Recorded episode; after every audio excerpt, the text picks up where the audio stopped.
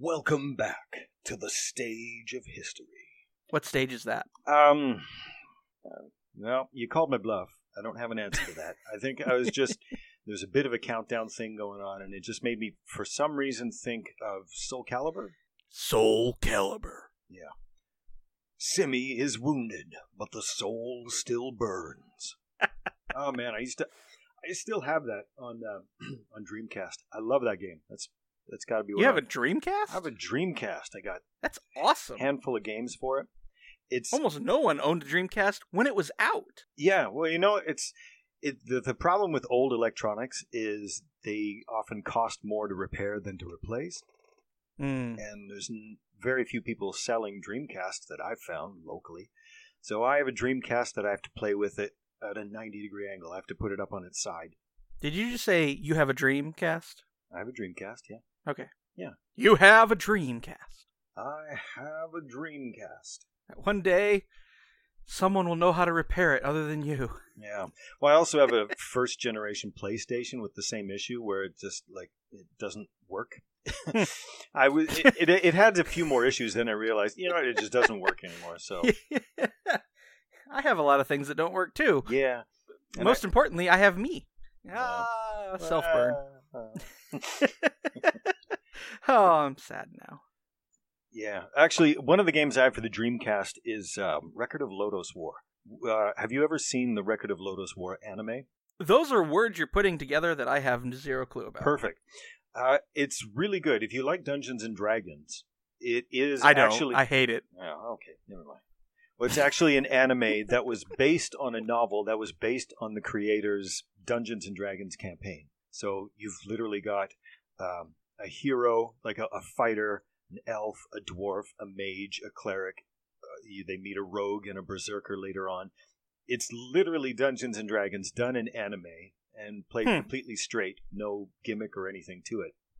Now, is the dwarf more Lord of the Rings or more the Dungeons and Dragons movie? Because this is an important distinction we have oh, it's it's a fully D and D style, uh, like no Scottish accent or anything. He's a fully D and D dwarf. Okay, so he's he's like the more like the movie one. Yeah, yeah. I was gonna say he's more like the Dragonlance uh, Flint Fireforge, like the stereotypical dwarf dwarf, as in dwarf is the character class, right? And Oh. and the personality Oh, and the occupation. Dwarf.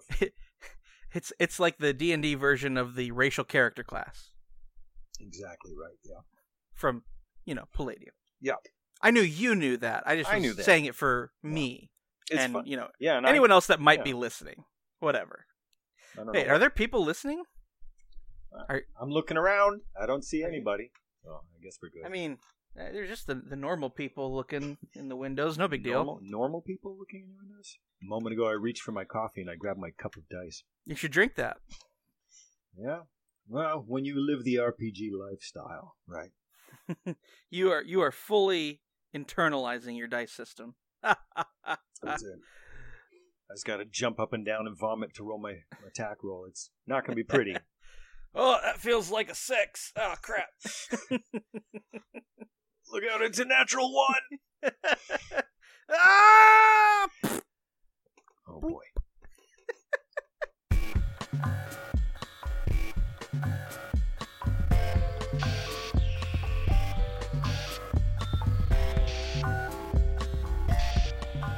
Well, this has been That a is- quality intro. This has been There you go. That's as close as you're ever getting to what you really want.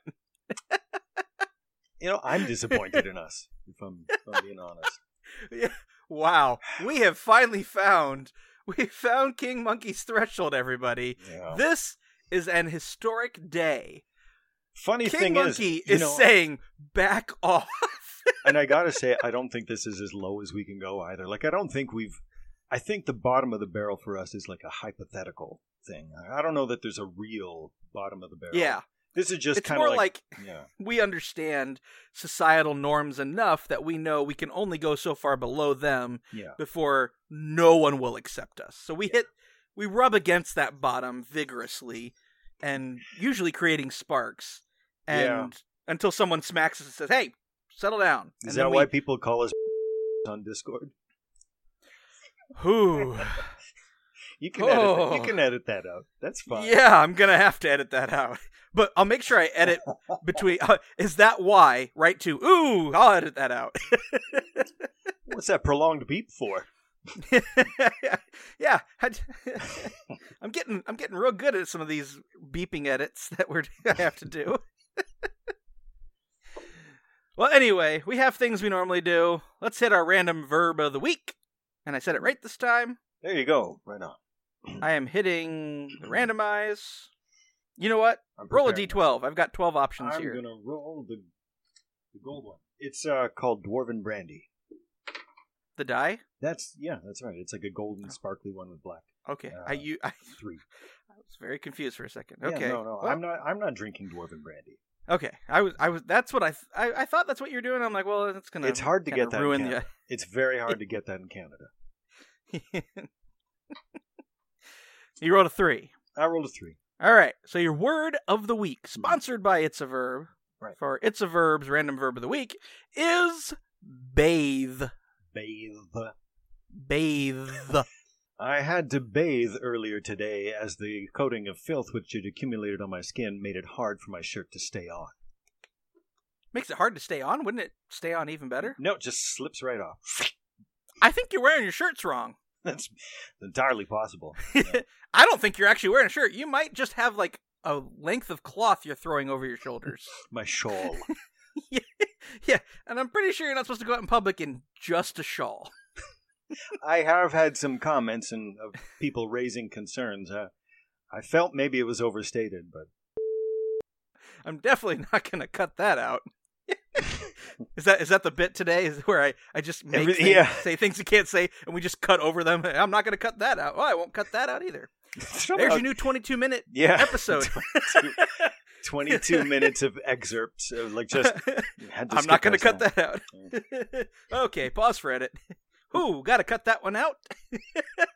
Welcome to our show. Pause for edit. 22 minutes of X. this week, X is pause for edit. I thought that was a drug reference of some kind. and pause for edit. Yeah.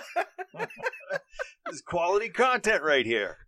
Unintentional bits. Dude. In as much as we've actually recorded content thus far. Yeah, yeah, yeah. Hey, you know what's Oh, yeah. cool? Role playing games.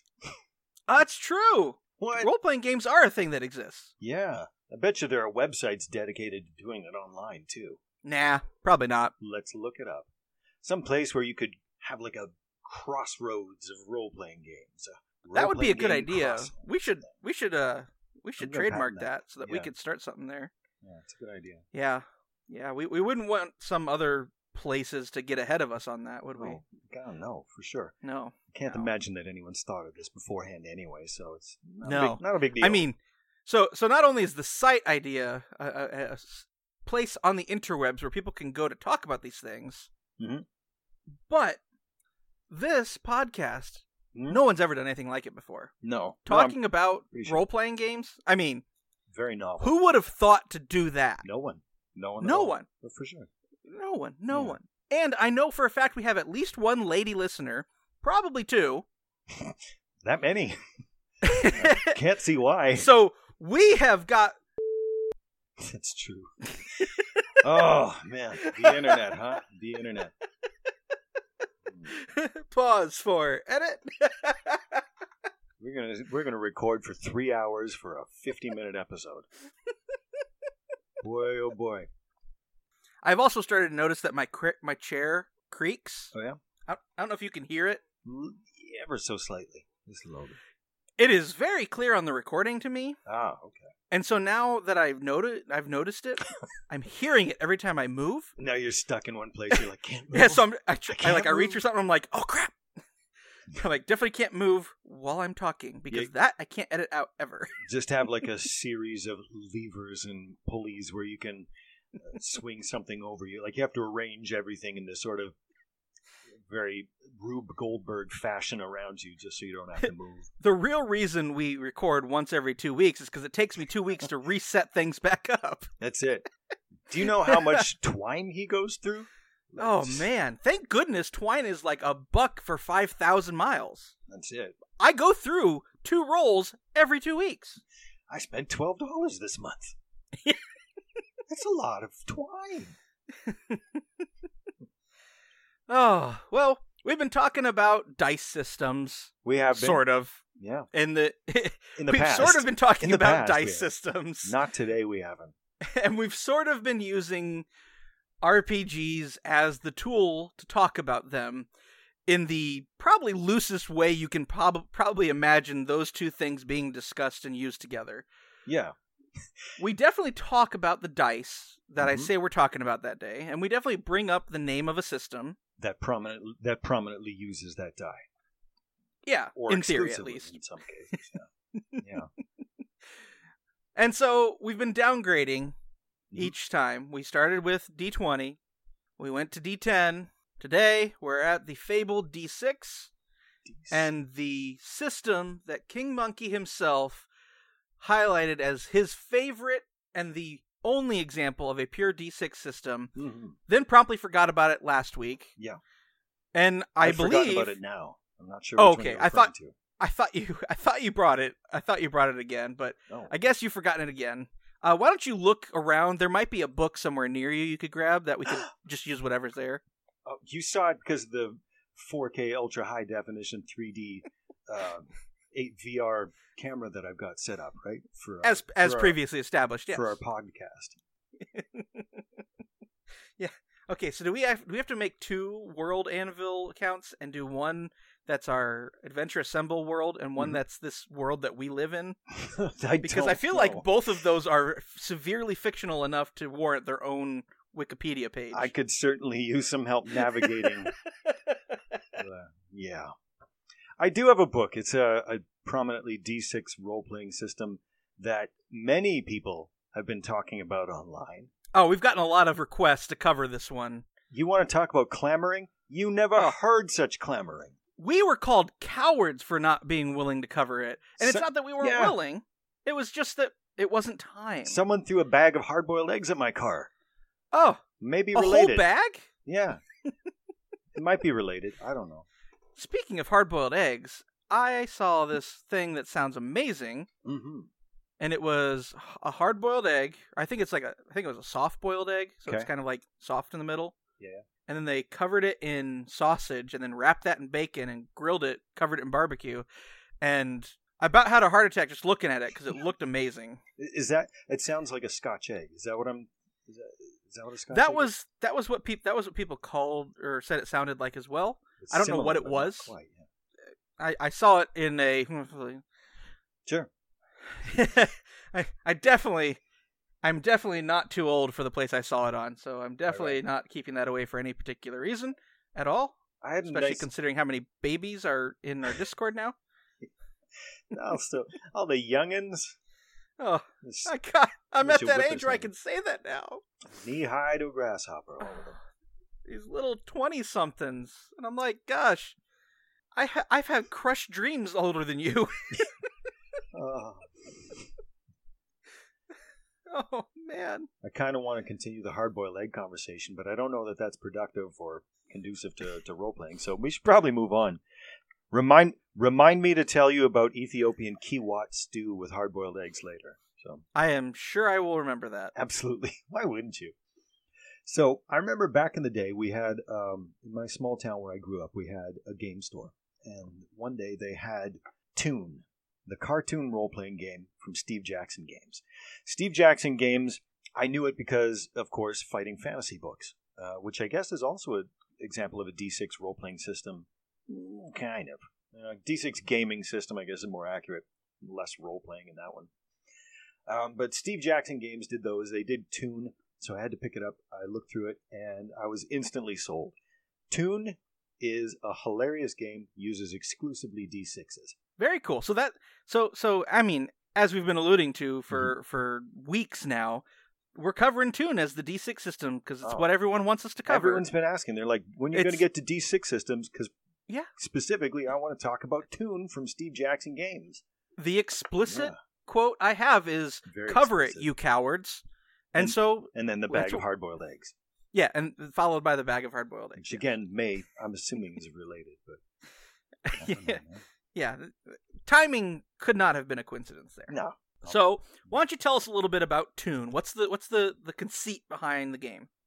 You role play a cartoon. All right, and that's the episode, everybody. I mean, it's it's not. There you go. Thanks for joining us.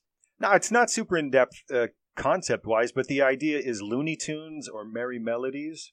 That's it. You're playing your own version of, you know, your own idealized Bugs Bunny OC. Do not Mm. steal. It's it's very simple, very easy to pick up and get in. It is rules light, which aids in the the speed that you can pick it up and the speed that you can just start to play at a really good advanced level. Uh, it actually has a special forward for experienced role players, telling them to stop, stop trying to think like a role playing game. Don't try and survive. Don't try and plot. Don't try and plan. Don't try and make sure everything goes uh, swimmingly so that you achieve the objective. Because that's not the point. The, this is very much a game where the journey is more important than the destination. So if you have a group of like-minded idiot friends who all think in terms of cartoons, then Toon is the game for you. And it's it's pretty neat. I, I I've listened to it be discussed on the System Mastery podcast, and I enjoyed it. Mhm. Just listening to the way kind of it breaks down, it is very easy. I thought about bringing it into a a family type game. It's it is something I think you could easily pick up and have anyone play. I mean, even just you go into the actual character creation, and for attributes, it says determine your attributes. Roll one die four times, and it gives That's you it. your muscle score, zip, smarts, and chutzpah. Chutzpah. Those, Yeah. your, those are your four attributes that cover everything, and you have what twenty? I saw the number here. Twenty three skills is what it said. Yeah, like sub at, uh, sub skills to each attribute, just like in Dungeons and Dragons. You know, your muscle has breakdown door, climb, fight, pick up heavy thing. Uh, it's it's pretty straightforward. Like, uh, and they've got basically rules where the the 50-50 rule. Hmm. When in doubt, roll it out. So if anything is conditionally, or you know, if you're if you're not sure if you could do the thing with a certain skill, just throw a d6. 50-50 odds, yes. 50 odds, no. So I mean, beyond that, you've got a few sort of hit points, but there's no such thing as death. If an anvil falls on you and crushes you, uh, then you're you can't talk for three minutes, and then you'll come back. So there's like there's no there's no danger, if you will, to playing the game and losing.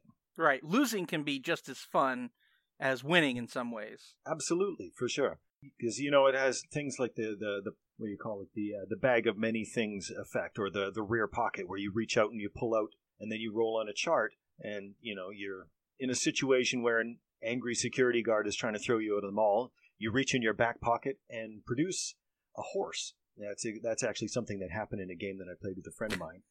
Reached in his pocket to find something to stave off the security guard and pulled out a horse. Horse promptly expressed his displeasure for being there and walked away. It's a game. It's an excellent game to just stop thinking for a while and just have fun. It's you know nothing serious, no big storytelling, you know no high themes or anything. But uh, and I will say that the less seriously you take it, the better. You can have a lot Yeah. of fun. And and it also contains one of our heretofore unknown favorite things, random tables to generate whatever you want. So do you want? I got before we started recording today. I got you to roll randomly your species and occupation. Would you care to reveal the character that you are going to have to create? Oh, so my species was a rooster, Mm-hmm. which was interesting. Right. And the occupation I rolled was it was cook, chef. cook or French chef. Yeah. So we decided to name him Coq au vin. You know, and his catchphrase is obviously "suckere cockadoodle doo." Exactly. I mean, so you can see right off the bat, it is not a game to take seriously. It's not a game where min maxers or power gamers are going to sit there and try and game the system's mechanics. There is no such thing. You just go in, you throw four dice, throw your stats on a random French chef rooster, and you're done. You start the game. It's You know what? Let's keep this going. I'm gonna roll his attributes. yeah, go for it. Let me see if I. have. I think I have Woo! some d6s. I got a six for muscle. Oof, he's a big one. I got a three for zip, Reasonably quick. five for smarts, Ooh, and a three for chutzpah. that's pretty good. Interesting. That's that's, that's a very weird breakdown of right, how that all see. comes out. I've got a chicken hawk, a chicken hawk salesman. a chicken hawk salesman. a rooster and a chicken hawk. Okay, so we definitely got a bird theme Walk going into here. a bar um, with one for muscle, Oh. two for zip, four for smarts, and five for chutzpah. You know that's this is one of the games where you actually can have just as much fun playing a character with a low stat as a high stat. Maybe your character is too dumb to recognize when that bomb, you know, you can't spell the word bomb on the bomb that someone has just handed him. You know that kind of thing? Yeah. Or if the character's too weak to open a door and keeps having, you know, as soon as an octopus is chasing him, he's like struggling to open the door, but he can't get it. So there's a lot and of then fun. the be other person in walks over and pulls the door while he was pushing it. yeah, like a 90 year old granny character just comes and just open the door. What are you, what are you doing? I'm trying to remember the name. I cannot remember the name of the chicken hawk in Looney Tunes. Did he have a name? I don't. I just remember that he was like a, the the tough guy, always trying to prove himself to to Foghorn. Okay, Leghorn, right? so so I don't Maybe remember a this name, so maybe they never said it. His apparently his name was Henery Hawk, spelled H E N E R Y. Henry. Henry. I get it. I get it. yeah. It's too bad you didn't get a high strength score because that would have been you could have just done the the instead of just always beating the rooster over the head and dragging him away to eat him, you just beat people over the head until they buy whatever you're selling. Well, I think he's physically weak. He's not too Yes. quick, but he's smart and he has more more chutzpah. He's got like bravery that's disproportionate to his ability to back it up. to me, that still sounds like an ideal cartoon character. You know what I mean? Oh yeah, no, you still have a great character. I was just wanting to make an analog since we ended up with Mm-hmm. a rooster and a chicken hawk. I was like, I wanted to make a new Looney Tunes analog because it was kind of funny that my character would be the one who's cooking, Mhm. whereas yours is the one who's the more the salesman shtick. We really reversed those two Yeah, on that. yeah. Ill ill fitting characters, though. I mean, that's kind of a hallmark of cartoons, right? Yeah, yeah. And and so Toon is something that I definitely would play. Now tell me how you think it would play out on play by post cuz that is ultimately our core goal here when we talk yeah. about these things. I think my personal opinion is there would be some issues, but I haven't played it before. And I also Yeah, don't own the book. it it really is not character focused in this within the way that uh, um, most role playing games are, like not in a literary fashion. Your characters tend to have their sort of archetype or um, catchphrases, that kind of thing.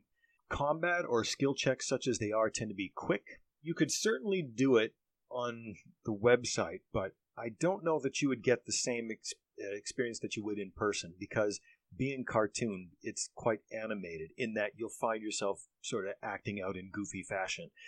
Hmm. If you were to take a look at a Looney Tunes cartoon and then translate that into a, I want you to think of a novelization of a Bugs Bunny cartoon.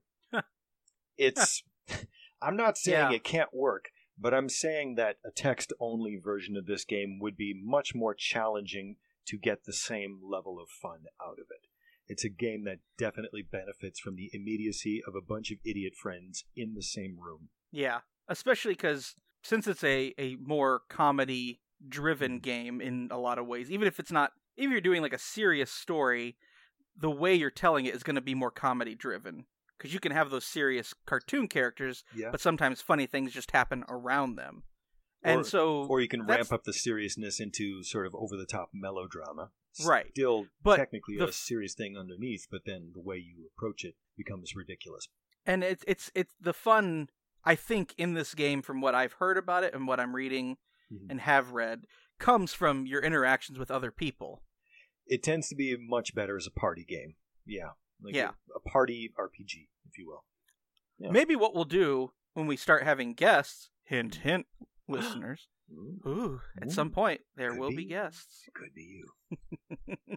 but maybe that's what we'll we'll replace our adventure assemble section with something like this for them, and I'll just make you run it for us every time.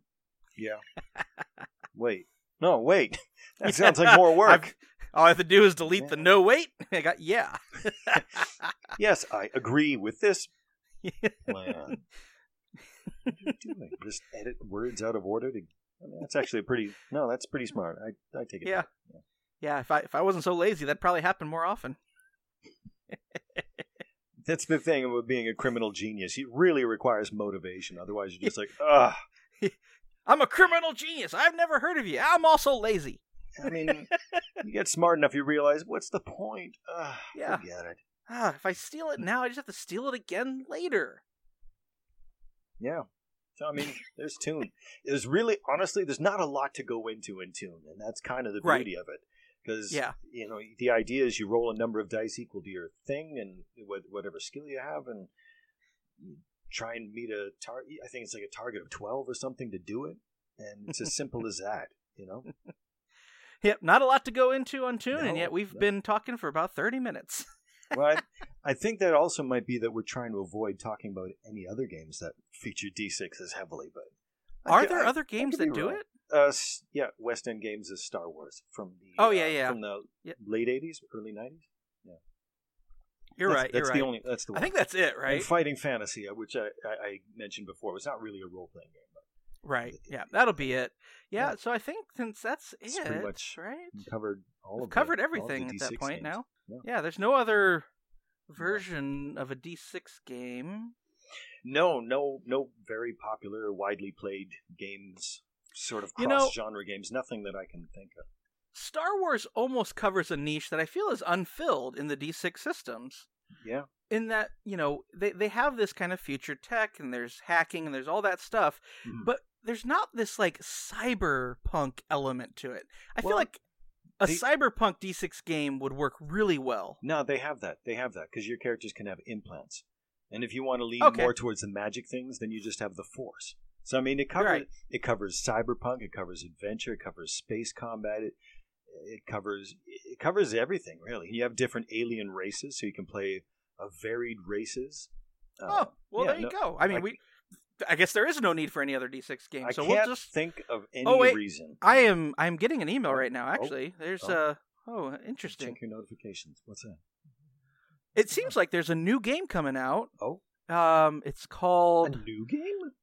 Dark Speeder. No, no, Shadowrun. Shadow Run is what they're calling it. Hmm. Shadowrun, Yeah, Sh- Shaolin Run. Shaolin Run. Okay, okay. Is Yeah. that like Oh no, Shadowrun. Okay, I see that. It's bigger now. I see it. Shadora? Oh, Shadora.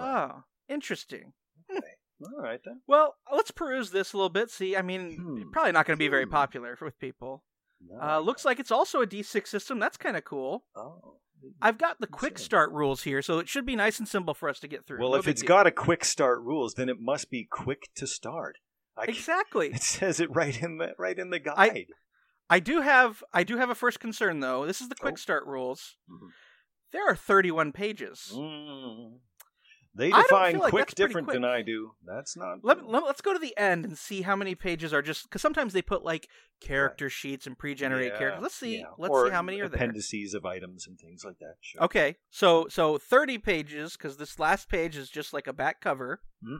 Okay, so we'll go back one more. All right. Okay, we got a GM screen and we've got a character. Oh, there's some problematic stuff on that character we'll talk about. Okay. so that's three pages. Oh, two more pages. So five pages of character stuff. Right. Six pages. Okay. All right. So it's only 25 pages. Oh well, pick it up and you're already ready to go. It's, if Okay. opened the book, you've oh pretty wait, much got hold it. on. There this this looks like this is an adventure. Mm-hmm. Oh, okay. This is this is okay, so I'll take that into account as well. So that's six. Wait, no, making it harder and harder to make fun of Shadowrun's complexity. That's that's all I'm getting at right now. All right, so wait, wait. What am I doing? So we had those five, yeah. Six, seven, eight, nine, ten, eleven, twelve. So nineteen pages. Quick start. Okay, that's not bad. I ha- I have seen worse. I have seen worse. I I yeah. Like Synnibarr. and- Synnibarr is worse. so so yes, this isn't bad, right. but Oh man, I as I skim through here, I'm seeing a lot of things that. Oops, I didn't want to go there. I want to go back to the beginning. Let's start in the dice because this is a D6 system, and we're talking Right. about dice ostensibly. Yeah, I heard that. I heard that right. Shadowrun uses a number of six-sided dice A to number. resolve actions. So what? Like I, I can show up to the game with three or four dice and I'll be okay. I haven't got that far. Let me keep reading. Mm-hmm. So they resolve use the six-sided dice to resolve actions normally through tests. Test is bolded, has a page number after it. I'm assuming that means test is a thing. Right. A typical player, even in these quick start rules, may use up to a dozen dice at any one time. So having plenty on hand is a good idea. Huh. That sounds That's like a lot of of dice. dice.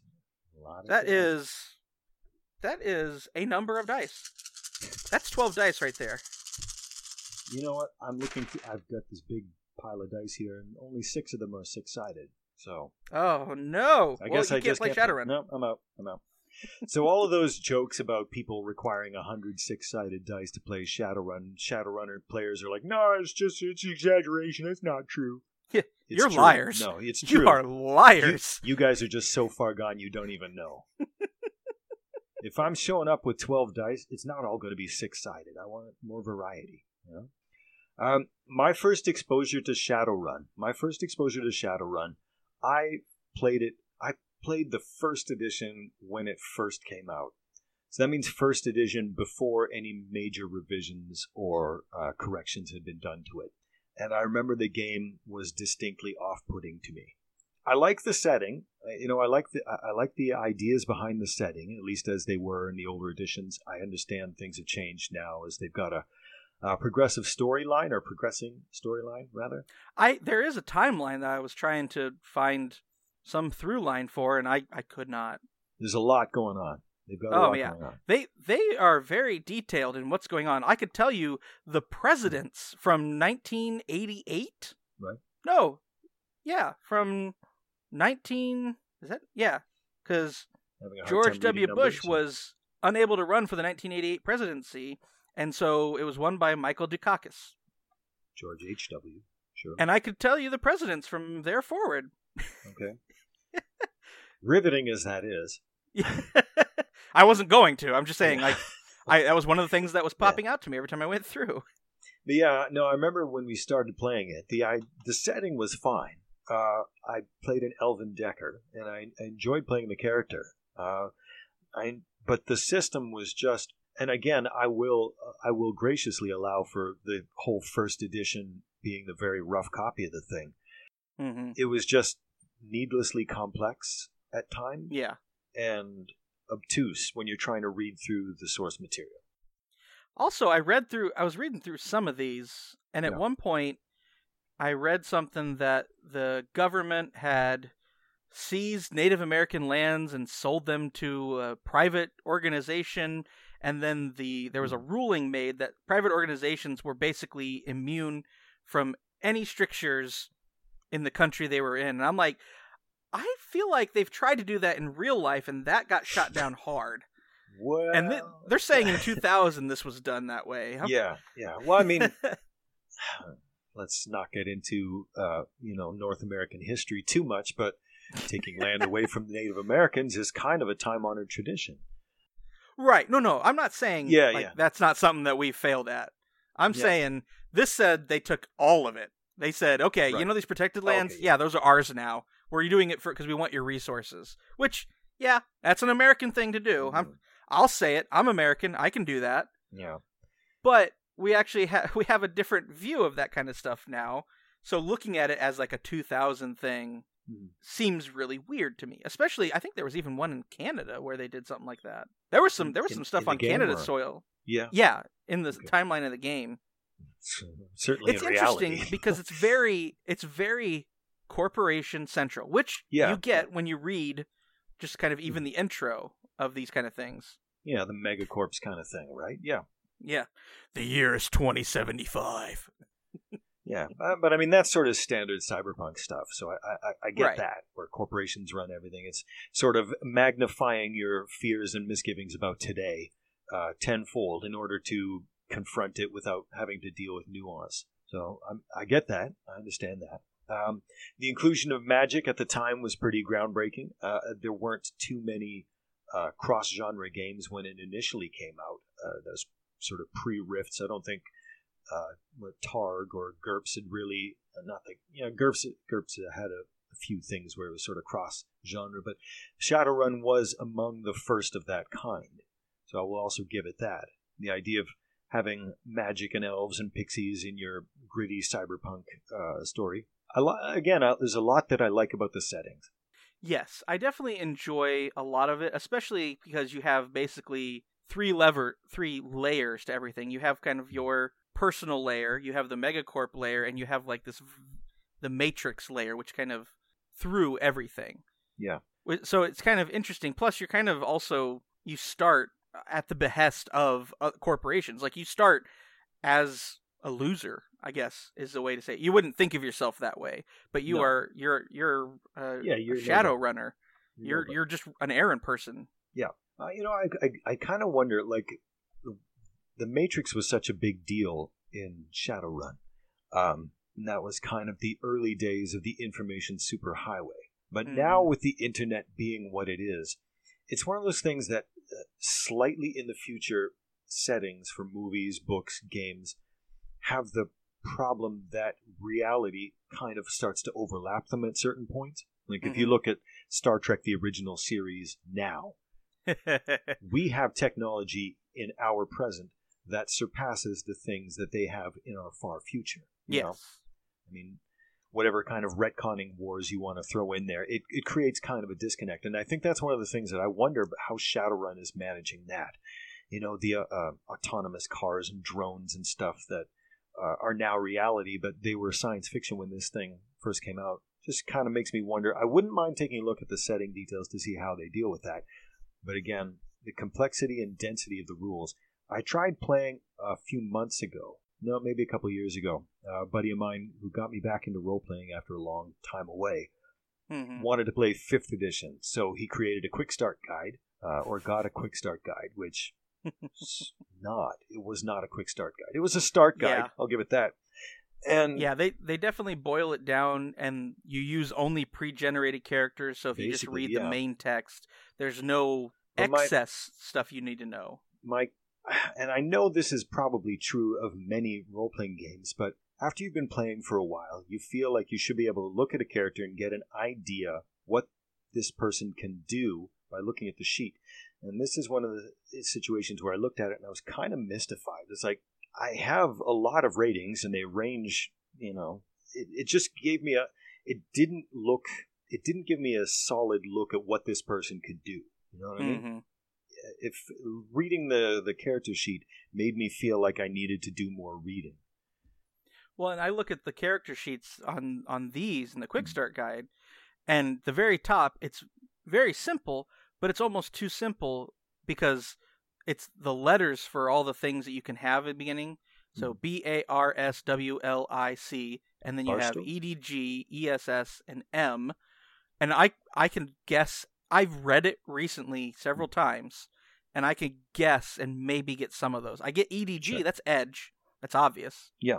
Okay. I don't know what ESS is. I would assume Essence, maybe. No idea, honestly. It's been a while since I looked into it, so I mean, you have between four, or no, between what six and 8 mm-hmm. attributes. Isn't that what they said?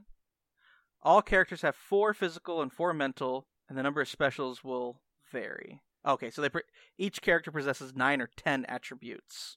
So is it is a system with a greater level of complexity off putting to you, or do you find that more exciting because I know you tend to like the numbers side of role playing games? I. It is off putting, but I also am a very bullheaded person. So when I see stuff like this, I'm like, I want to understand how it works. And especially as someone who wants to write his own system, I like to pick things apart and say, okay, what works here? So, like, one of the things that we talked a little bit about before we started recording was in combat you you declare your attack and you make an opposed test and then you compare that to armor to figure out what kind of damage you do if you do actual damage you then the person you're attacking then tries to resist the damage which is its own roll and then you take those two so you you've now subtracted from your attack number twice No, you've no, you, so yeah, We've that's lost that's, you. We've lost you. You've you've added your successes to your damage, your whatever you're doing, your weapon does. You've subtracted that from armor. Any surplus then is gets a chance to be resisted, and then that's your final thing. Okay. And I was looking at it the the way rounds work. I, I'm not opposed to the idea, but what they tell you is a combat turn is three seconds, and and your your your attack cannot ever be resolved that quick. Your your attack can't ever be resolved. I would say less than thirty seconds, like Right. less than a minute maybe. If, if you got everything good, I'd say thirty seconds is your goal. But if you have some other stuff, like I'll, I'll even throw it at at D and D. If you know your numbers, you throw it out there. You say, okay, I got a twenty-seven hit. My damage is forty-six. Okay, mm-hmm. Minus, boom, gone. You move on. Whereas this, it'd be I got a 27. Okay, well that beats it by six. You're not going to get a 27 unless you're, you know, playing a second level Shadowrun character. Right. I don't know. Okay, well that beats it by six. Sure. Okay, well now they're going to try and resist. Oh, they only resisted four, but they also have they also have this thing, so you only did one damage. Ah! it takes so long to say it, and I'm making it up as I go. Yeah. And I know yeah. some of it is unfamiliarity. For sure. Yep, I will grant you that. If we had spent any real length of time studying the system, I, I'm ne- I've never been a crunch guy myself, though, so uh, I I have a great deal of difficulty getting into this kind of game. I do I do respect though that with that level of complexity, you have more nuance to combat. You have more nuance to the dice rolls, whereas something like Dungeons and Dragons or even Pathfinder will give you a much more simplified version. You know, like and I do generally like some of the things they're throwing out here. Like initiative is one of the things I actually kind of like. Mm. You you your passes on initiative. You have a you have a you generate an initiative number, and so it could be like fourteen, it could be like seven, whatever it is. Sure. But you go in descending number numerical order. Then you subtract ten from everybody's, and if they're zero or lower, they're they're done. And anyone who still has initiative gets to go on another pass through initiative, which represents speed better than some things. So some people can end up getting bonus actions because they got a very high initiative. Yes. And and Okay. that is one side thing I don't necessarily like because it makes initiative a king skill. And that's one thing I always want to avoid. But I like the idea of whatever you're determining initiative at, there is some variation, and then some people will get to go faster if you're kind of generating speed that way. Mm-hmm. Because that's one. It's it's one of those weird balance things in games. D and D does it in that everyone gets one turn per round, and just some people are going to have ridiculously high initiative scores, so they go first. Yeah, yeah. And it's king, but it also doesn't unbalance the game. Whereas in some things, if you can get multiple actions in a round, or if you can get multiple passes before anyone else gets another another chance to do something, Right. you could just demolish everything because even if you're only hitting a little bit, you can chip them down in your third or fourth pass. Right. Now, again, I don't know the limits of the system, so I don't know how likely it is you to get in those super high numbers.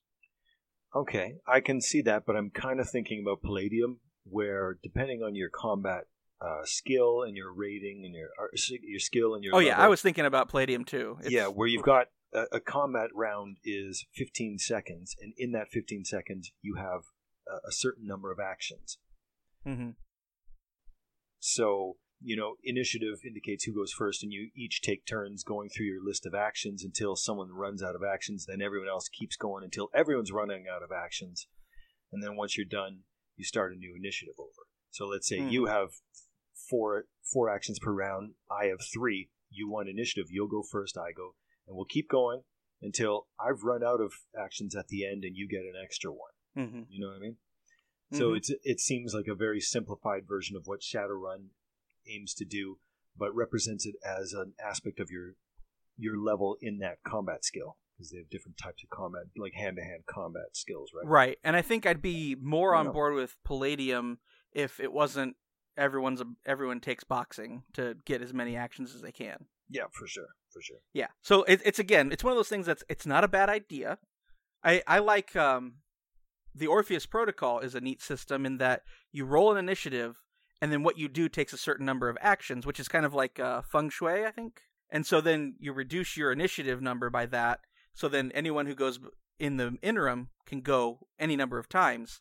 The cool thing I think in their system is if you do if you have a super high initiative and you do several like one action or two action things before other people do, you suffer uh, I think it's called strain, combat strain, where you're taking several strenuous actions in a row, so you start getting penalized for doing that.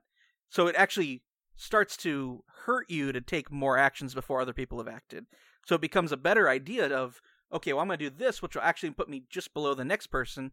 They'll get to do something, and then I won't take a penalty. And it's a really cool split the difference kind of thing, I think. So setting aside the mechanics of Shadowrun, which we will accept are certainly easier when you spend more time reading the book. Just like as with any game, game, yes, yeah. we we are definitely just taking a quick glance over it. Right. We um, are judging it harshly, and we we can we can admit to that, and we're proud of that. Yeah. And if you like Shadowrun, you are welcome to. Just stay out of our face. Yeah. but I mean, um, it's also great uh, yields a greater degree of complexity and nuance, which is fine. I accept that. So setting aside the mechanics, uh, what about the the game world? I uh, like the idea of mixing magic and sci-fi. That's fine. I'm on board with that.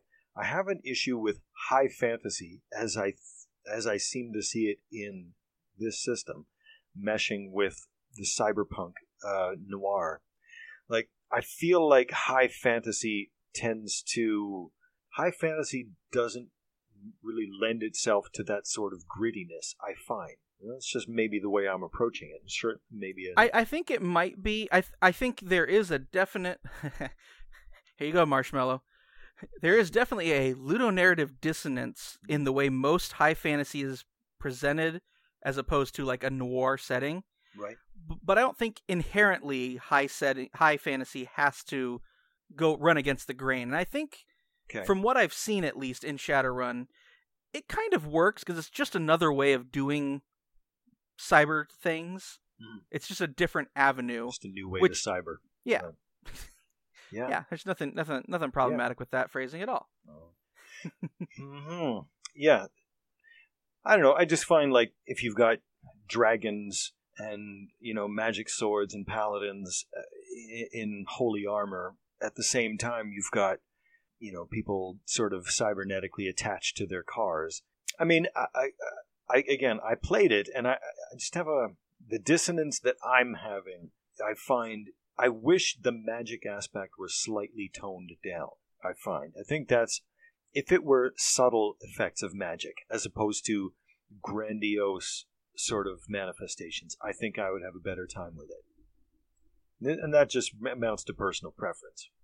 You know? I think where I run into issues, at least from what I've seen of Shadowrun, mm-hmm. is they treat them as such different things. In, yeah. So your rules are wildly disproportionate in, in things. same game for yeah. Whereas if it was just you choose this is a magic thing or this is a cyber thing, and it has mechanically it works the same. You just have a different source. the same dice. Reflavor the right. same dice. Yeah. Then it would it would keep everything in line. It would make it nice and easy to to work together, and you wouldn't because what I what I end up seeing people talk about is you know oh if you take you know a couple of this and you dip into these abilities and take this which again I'm not saying isn't something that happens in any other game I play games where that happens as well but the flavor is all the same what they're doing in Shadowrun from what I hear is they're they're dipping into the various pieces of the systems to pull them in for maximum effect. Oh, I can only get this much cyber, but if I also add magic in, I can beat that cap, or vice versa, however that works. It's so it's about it's about intentionally breaking the system, which I have learned to not like, and that's something I did in 3.5 D&D. That was part of the game. Okay, well, if I have this combo, I can make a DC 47 plus 22 diplomacy check, and all it requires me is to jump, and then I land, and everyone's my friend. It kind of makes me think of uh, psionics in first and second edition Dungeons and Dragons, where it's essentially a totally different rule set mm-hmm. that is not interoperable with magic, for example. Hmm. And it created a lot of confusion, and it became very difficult to mesh. I mean, uh, again, I'll have to look at the later editions of the game. I know Shadowrun First Edition had issues, um, but uh, maybe they've found ways to mesh them so that the rule systems aren't so disparate. Yeah, I think I like uh, a role playing system that is internally consistent. Yes. That's what I'm looking for internal consistency. Yeah. Now, some things I will say that I enjoy Mhm. About the system, just when I in my perusal, Right. is there. There's a thing called limits, where for some the capabilities of your equipment can actually limit how good you are. So you could be a you could be a person who can roll, you know, 30 dice on a gun check, but if the gun you're using only Yeah. has like a, a 15 rating, you can only get a certain number of successes, I believe. Okay. Yes. The so the limit of the thing you're using, and it's generally it says for skill checks, Mhm. but I like that idea that sometimes the thing you're using is so inferior that it limits what you are capable of, right. Right. and that makes sense for the world they've established as well. Yeah. No, that works. That works. Yeah. And then I like I like the Oh. movement so often in D and D and Pathfinder, which obviously are my touchstones. Mhm. You have your movement speed, and you can take a movement, you can do a double movement, or you can run. In this, your movement is either a nothing action if you're walking, or it's a free action if you run. Running, and I I like that distinction where like they use meters. So 20 meters is your running speed generally. Mhm. Nope, 25. I lied. Okay. 25 meters is your r- running speed. 10 meters is your walking speed. And I like that there's a difference there because it's funny when you think about movement speed in combat versus movement speed throughout the city Mhm. in like a D&D game. Oh yeah, I move at 30 feet per every 6 seconds or 60 feet every 6 seconds. I'm like, that's Right. pretty fast. Are you Yeah. running everywhere you go? That's the way I roll. Check out these calf muscles. Boom, boom, boom, boom, So- boom. Watch me bounce. So I like how simple it is. I like that movement isn't really a an action in combat. It can be your free action unless you really want to try and cover distance. Mhm. And when chase, you can sprint, which becomes a simple action. And you get the way actions in combat work is you get two simple actions and a free action, or you get one complex action and a free action. So even if you decide to go all out on your movement, you still have one more action to do something else, even if you succeed. That's cool to me. I love that. Yeah. Yeah, I can see that because, you know, if you're playing Dungeons and Dragons and you just ran 60 feet up to the Minotaur and you want to hit it with your hammer, it doesn't seem like swinging a hammer at the end of running 60 feet is such a big deal. Yeah. And again, I don't spend a lot of time running around with hammers, so maybe I'm wrong. Maybe I need to spend more time running through the city with a hammer just to get an idea what the real world experience would be. Probably distinctly more jail than Dungeons and Dragons, I would imagine. Some people would certainly have questions. Now, I will say that one thing, one more thing I didn't like when I immediately read it, and Mhm. again, I don't know how the full system plays out. There's a thing called glitches. Okay. And glitches happen if half or more of the dice you roll come up as ones. Kind of like a World of Darkness botching sort of deal. Sounds like it. A little bit. Okay. And if if you score a glitch score and zero hits, it's a critical glitch. So Okay. immediately you have a very high percentage chance of even if you succeed f- having a problem. Okay. And I think I've already made my my thoughts on that clear. Like even if you're and that's why I say I don't know how the system works out if there's a way that you can mitigate that because if I'm super good at something there are I mean even in one of the rolls they have in here they have a dude who rolled seven one two three four five six seven eight nine ten he rolled 10 dice for a total of 3 hits Okay. that's I mean that's all that's that's it's not good So you're thinking you're sort of coming at along the lines of a bigger dice pool from your greater expertise yields a greater chance of screwing up more profoundly. Right. And well yeah, I mean you, you have more chances to roll a one. Yes, you have more chances to roll a five or a six, which are successes. But if you roll all sixes or half sixes and half ones, you still glitched. And I don't know how a glitch plays out. I don't but it, it it's it's an error, fumble, or random fluke that causes the action Oh, never mind, I do know how it plays out. It's possible to both succeed in a task and get a glitch at the same time. So yeah, you could you could complete it, but something bad happens. And I I don't know that I'm okay with something like that. If I succeed, I should succeed. If I fail, I should fail, and it should be a harder thing to do the better you are. Right, right. Yeah, I can see that. Anyway, I think that's about all we're going to cover on Shadowrun. Maybe we'll do a more in depth one. I have a couple people who have expressed interest in walking us through it or walking some of us through it or doing If nothing help. else, we've proven that we need some hand holding here. That's for sure. oh, definitely. Definitely. This is not something that we will probably cover any better than this without someone coming on. So if you are interested in running us through something like this, let us Yes, know. And even if we you. do it if if you even if we do it offline, off recording, we can Right. always report on how it goes later. Mhm. At Or which point we'll record it without we you knowing. yeah, or either that or we're going to twist your words for sure. Yeah. for sure. Well, Yeah. don't say that. I mean, of course we're going to do that. That's a given. If they don't Yeah. know that's what's going on, they're Well, not I just- listening to this podcast. I just felt like we needed to make it clear. I don't know. All right, fair enough. All right. Well, Everything's gonna, fine. Don't worry about I'm it. gonna I'm gonna close Shadowrun. Oh, oh, the other thing I wanted to say nice about Shadowrun Yeah. while I'm yeah, just get it out of the way. Mm-hmm. The there is a program that is pretty great called Chummer. I don't I can't use it Okay. because I don't understand how it works.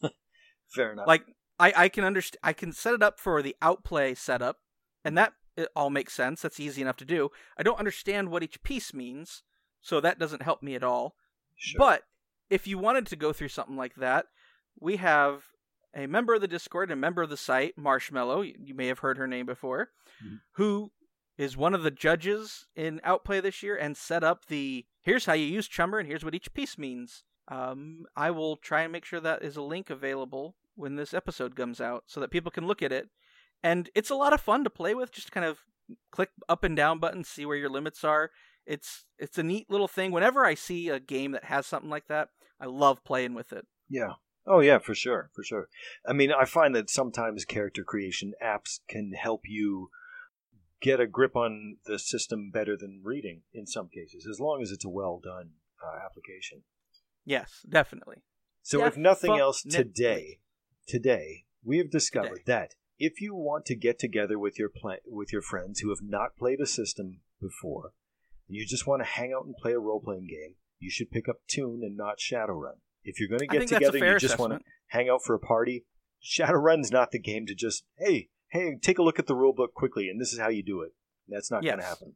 And and just so that we're clear, because I know this has the potential of bringing a lot of backlash, Yep. and there's one thing that King Monkey and I are adamant about is that we are trying to be for all parties. We definitely never single anybody out or any group out Mhm. as worse than others. Right. Not even We're not Shadowrun saying- players. Not even Shadowrun players. And I will say the other thing is there's no reason you couldn't play Shadowrun in Toon. You could play you could play high fantasy characters and gritty cyberpunk characters in Toon. Wait, are they a band now? Are they playing in you know in, in tune? Yes. That was very clever and it's not what I meant. God, I take Toon seriously, okay? Don't make fun of it. Toon is like a multi-genre role-playing system too. You could play a, a sports game. You could play a, a like a, a manga sports game. You could play high fantasy. You could play an exploration game. You could play anything in Toon. Why aren't we playing Toon for every game? This is dumb. I, I definitely have had a few ideas for Toon games that I want to do at some point. Yeah, Uh, so maybe maybe I'll do them here. Maybe I won't. Who knows? But no one knows. every just like Shadowrun isn't something you'd pick up at a party. Same thing goes for like D and D, Pathfinder, yeah, World of Darkness. yeah. It's not something you would just like, "Hey, I've got my World of Darkness books. Let's play." Everybody like, "I've never played that." Sure, no, you would never do that. That unless you've planned time to do this yeah, and walk people through the process, you don't do that.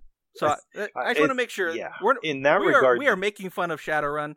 We made fun of everything, uh, basically, except for Toon, except for Toon, except for Toon. Toon, Toon is is perfect. solid. Toon It's has solid. no problems ever. and you absolutely could just say, "Here are the rules," and then you're done for sure.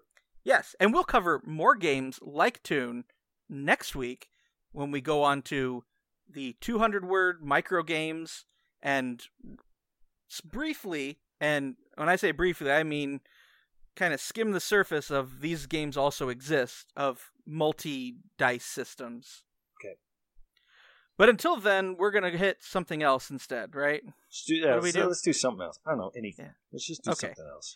All right, I'm going to adventure assemble.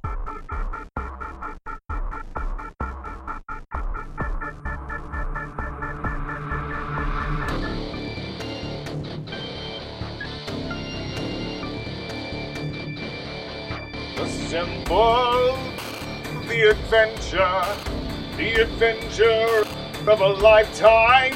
There's something in my dentures. I think it tastes like lime. I, you know what? No, I started. It started as I thought it was just gonna be a one-off thing. Yeah, I don't know. It's- I, It's kind of become kind of fun for me. Like, can I find a song, a, a background music that makes sense that goes with this? I'll give you. I'll give you. I'll try and give you a different genre to work with from time to time. So far, it's been pretty good. So Right. far, it's been it's been pretty good. I'm hoping that continues. The first heavy long as you metal one it. was the first heavy metal one with no effort on my part was was pretty good. I like that one. And surprisingly, that one was easier to do than the the second one. Okay, fair enough. because you you you kind of you had a different you didn't keep to a consistent beat but you also like mushed things together enough that it was hard to break up Well, this one seems like you have a bit of an easier time with it than. yes this will be easier I- can speed it up it. slow it down it'll be nice and rhythmic it should be much easier Yeah. but I, I also remind me to tell you what i'm doing with this one when we get done here Right on. because I, I had a fun idea. But last time on Adventure Assemble, well, we've been we've been coming up with a weird, weird section of the world where it's basically a city on the edge of a poison marsh. Is kind of what we've called it. Right. We we rolled up barren wetlands randomly, and the this this person was banished. Jurin, a bandit leader, was banished. Gathered other people who were like-minded. We said because of some adjust, unjust law or laws, and then someone else, the White Knight, was sent to protect him or went to protect him. Some Right. mystery there. We're not sure. And the poison swamp mutated all of them but the White Knight person. Right. And Jurin is now a half man, half hand, A the hand- Handatar, a handatar. Yeah. and his As- bandit crew. You know, as you do. Yeah, as happens. You know, I mean, Sure. you spend too much time in a swamp, things Next- happen. Next thing you know, your lower hand, your lower body is a giant hand. You're trying on five shoes at a time. Yep, and his and his whole bandit crew didn't become Handatars; they became Scorpitars, half person, half scorpion. It raises questions. I mean, you know, It's not it's just- consistent. I don't know. they they're they're from different sides of the marsh initially. Whatever. Fair enough. And Alright.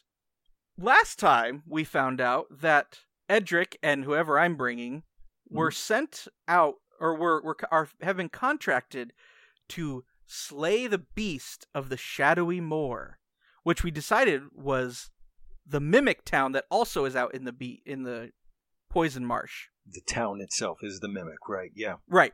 It was there. It's a bunch of mimics that have all come together. They were all changed into mimics that take these forms, and so we think.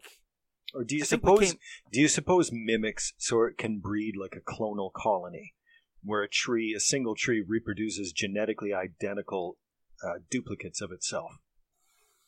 Hmm. Just getting into a little bit into the biology of, of mimics because they make no goddamn sense in the first place. So trying to I apply think- some kind of sense to it is often a, a thought. I would think like your your average mimic would probably have sort of a budding process where yeah they kind of create a basically identical duplicate Hmm. because maybe mostly your mimics are its own species that can then take whatever shape is most convenient. Do mimics think- grow and get older? Like, does a, a little one start off as a coffer, grows into a chest? Eventually, when it's a grandpa uh, mimic, it can turn into a house, or are they just like are- separate species? I, I know from my readings that there are mimics rumored to have been able to take the forms of houses, maybe older, ancient mimics. So it is a thing that has come up before. Okay, But I think our mimic town is just kind of a random assortment. that all happen to have forms that work. Okay. So they yep. came from human or whatever, whatever your standard fa- fantasy race is, Sure. and be became able to take on these other shapes, and so they use it as sort of a way of hiding. And our bandit crew is using it as their base of operations because they are also no, Were they not? no, because we we thought the idea was to put pit these two groups against each other, right? what, yeah. That's kind of yeah what I so so we were so they have an alliance that's what it was we, they have an alliance with the crew with the mimic town and so our people were going to attack to get the teeth of the shadowy moor the beast of the shadowy moor Mhm. and the bandit crew was going to come in and try and save them get and we, the uh, idea was to get them fighting each other right Yeah. Okay. i I don't know wonder. I like wonder if the bandits occasionally feed the town, and then the town in return provides shelter on occasion. I, I think that's what we came to. I mean, it, it would probably help if, if I actually reviewed things beforehand and made maybe made better notes. I, I don't. I'm sorry. I don't understand. What does that even mean? I don't N- get what are notes? Notes? I, all I do know that the idea, since it was an elven lady giving us the quest, Yeah. the idea was to turn the bandit crew on the town. Ah, I've got it now. I remember what we get said. we thought our guys were going to go out and find the bandit crew and use them to help us get this in in exchange for supposedly clemency of some sort. Mhm. But really, she was using all of it to wipe out both these groups of people who they don't want to band together. I remember that. It was definitely Okay. to keep these people from banding together, realizing there's a lot of them that they could potentially actually make change if they got together enough. Got me wondering about the elves. Do they Yes. have like a massive empire, or are they doing all of this kind of behind the scenes? You, Yep. Yeah, you asked that last time too. We never did figure it out. Well, maybe we never will. Yeah, we don't Whatever. know. It's we don't important. know. We we do know that they seem to be doing our bits of it behind the Mhm. shadows. So maybe everything is, and everyone thinks they're good, Maybe. but they run the shadowy organization. Maybe that's where the real maybe drow in this world aren't really a thing that exists. They call them like shadow elves, but it's really just the other face of the elves as a people. There's no Hmm. actual split. They just use that as, oh yeah, it's must be the drow who are so evil. Ooh, Mm, ooh, right. I like that. It drow are just a myth. No one's ever seen one. Elves just tell you they totally exist. They're causing all the problems. So I wonder if we introduce a twist today, maybe it'll yield some more details on the elves and their mysterious plan. There's only one way to know, and that's by rolling a d10. I have a D10. I have a list. It's the purple, transparent, sparkly one, by the way. I don't. Three, One, two, three. three. the protagonist okay okay we'll have to we're gonna have to tweak this a little bit i'm gonna read it exactly as is though the right. protagonist turns out to be the alternate antagonist's aunt this is revealed in an emotional breakdown okay Oh. so our protagonist for this can't be edric No. I think Edric is kind of like a Mad Max type person in that he's always a key element of someone else's plot. yes that's kind of how i've been doing it generally Seems to be is working that- that way. like there's another plot we're Hmm. seeing it from edric's point of view but he's actually not the main character of the story he's just kind of our Yeah. viewpoint character And he, he So- plays a pivotal role, but it's not about him. All right. Okay. I so, feel like I Is he- feel like in this case the protagonist has to be the White Knight. Okay. The unnamed white. Right. This this mysterious person who followed Jurin out Right. for whatever reason was definitely we we decided highly involved in the law stuff but couldn't take it Mhm. anymore and left with him and has been protecting him all this time Right. and always is there. And I think that is Jurin's aunt. Because Okay. Jurin would be our alternate protect, our Does- alternate what did I say? Does antagonist. Because he, he would be viewed as the it? antagonist. I does Jurin know that the White Knight is his aunt? I think we don't know that. I think he doesn't know that, and that we would find out at some point. He has to have an emotional breakdown. Oh, since we're we're our goal will be to turn the bandits against the town, the mm-hmm. the mimic town. It's when he starts he realizes these things are alive and not evil. He'll have an emotional breakdown, and she'll have to reveal it to like, listen, you don't understand. I came here to prove because I didn't believe either. You're right. I want to support you. Yeah, okay, that works. We're getting there. All I'm right. getting there. I'm getting there. Okay. Oh well, let me uh let me copy that into our definitely thing I totally reference every time. Yeah, yeah, for sure. Absolutely a thing. you know, we do this randomly, and it does create a little bit of uh, a little bit of dissonance because we're it's not something we sat down to plan. Therefore, it's not as burned or etched into our tiny little brains. You know. Yeah, definitely not. Okay. Oh, and I, I you're you're definitely bringing Edric again. For now, but I Okay. have I have an Until I kill idea him. for a different character for the oh. next Oh, for the next the next adventure we begin. so what you're saying is we need a reason for him not to be at the next adventure. Not necessarily. I have a reason already. His his nymph wife shows up and kills him. No, because the next one will be the adventures of the nymph wife. Because she's not just sitting around Oh. at home. Oh, I love that. Yeah. Oh man. Okay, I just generated my character. Okay. But For, female. t- for today, it's still Edric. Right. Yes. yes, Moving yes. on. moving on. So you've generated a character. I've generated a character. She is a female. Mhm. She is a dwarf. Okay. Did she come She- from the island with me? Like uh, where where the dwarves and the nymphs were? Did she uh, join us there? Is that how she joined the party? Hmm, that's a good question. Maybe. Let's see. She is neutral evil, is Hmm. what came up randomly. Okay. So I'm. She's also a rogue. So like, I I just guess that she just takes things kind of too much. Okay. Relatively young, only forty. Okay. I appreciate that you said that. well, for a dwarf. Yeah. Oh, right. If you were, if that was a human, I mean, oh, forget ancient. it. Might as well just buy a coffin now. yeah. And Oh. she is. Her name is Kotri. Kotri. K O T R I. Kotri? K O T R I. Kotri. Kotri. Kotri. Kotri. yeah, we Yeah, we- both went the same. We both decided there. to roll the R's, so that's it. Kotri. Kotri. oh, not a high level character. Hmm, interesting. I suspect she came from the the same island where the dwarves and nymphs were living. That's uh, makes sense that she sort of picked up with them at that time, and yeah, okay, okay. So, so were, were the nymphs last? No, the not last. No, last there was, was- the the islands. Yeah, the floating islands and the the satellite. You know what? I I do think she I think she came from from the the dwarf island.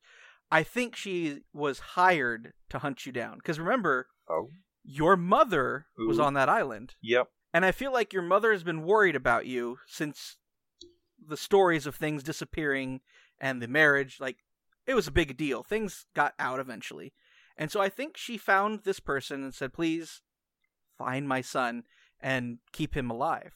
At all cost. even if that means killing him. Well, even if it means killing someone around him, because you don't hire a neutral evil person to do the right thing, right? Kotri the dwarf. Not Dwark, that's you. No, I'm, the only dwark around here. We we will have to find a time to run into your father at some point now too. We haven't. Uh, well, when we randomly roll up a, an orc, you know, I wouldn't be surprised if it's his wife that ends up running into them. That would be great. Oh man. I hope I randomly generate Yeah. maybe I maybe I won't randomly generate that one. Maybe I'll quote unquote You randomly say that generate it's it. in the Yeah. proper hallowed tradition of a DM. It's like, Whoa! oh look, I- what? It just had. It's your dad. What? It's an Oh, it's an orc. Oh, but the roll hadn't stopped yet. Yeah, but it's an Shh. orc. Shh. Shut up. Also, you never roll for this. You definitely use an online. Don't shut up. sounded like you flipped a coin. I don't know. Sure. So, very interesting things going on. We've got Jurin's aunt is protecting him and is going to reveal it, and Kotri, Kotri, the dwarf oh. rogue, is Oh. Of course. Of course, she has to pr- maintain her identity. She's concealed her identity because the people back in her hometown, where she came from, they don't know that she is the White Knight. They, you know, Ah. they, those people are occasionally running into the bandits, and they just see the White Knight there. They don't realize it's this woman. She's going back and forth. She's maintaining her identity. She's like doing trips out to the to the bandits. Right. We had talked about in that first episode that the White Knight might be a former agent of the government that turned against them. Right. We I think we said was exiled with the bandits, but I think it it's better if she turned against them and maintains her connection. hmm So she has to Yeah. sneak out to help the bandits, and Jurin can't reveal who she is because that Well, would jeopardize her position in court. One of the weird things we established about this White Knight Hmm. is that when Jurin needs her, he is she is always there. Right. So perhaps that there is some protective magic she has worked, so that way, she knows when she is needed, she gets to a hidden place and then appears with him. Kind of a superhero thing going on almost. Almost, yeah. Okay. Only it's magic. Mm, It's super magic hero. It's Rifts Super again. Magic Are we Hero playing Rift? Academia. We're playing Rifts again. That's how, Wait, is this Shadowrun? Does she have a Must cyber be. arm? I don't know. Roll. yeah, she. Wait, wait, hold never on. I, let me roll. Let me roll the right number of dice. Okay. All of the d6s. Ah, there's another one. There's one off. Oh. That's one success, two success, three success, three successes. Is that enough So she has a cyber arm. to, to give Oh. her a cyber arm? Is that enough It's to give some- her a cyber arm? Because she was somehow in contact with the fallen star. Oh my gosh, too many connections. Yeah. Maybe looping a bit into itself a bit much. I think that's something that will happen eventually Maybe. if the elves ever manage to get control of it.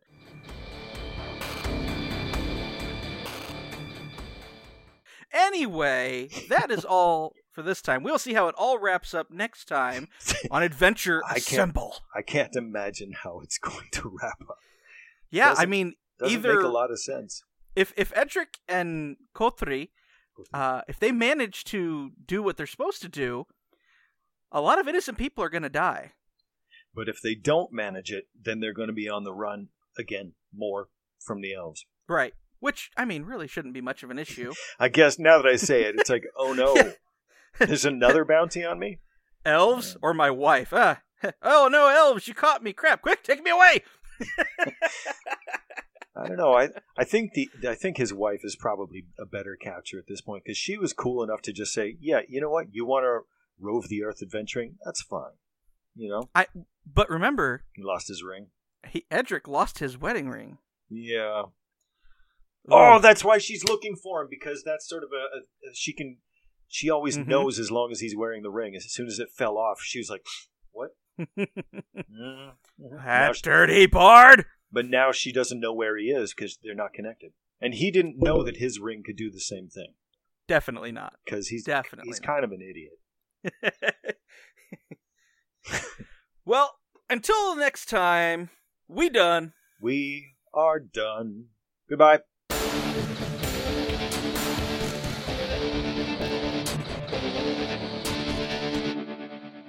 I'm wearing makeup. Like I'm I'm like full full production here. What you don't know doesn't hurt you.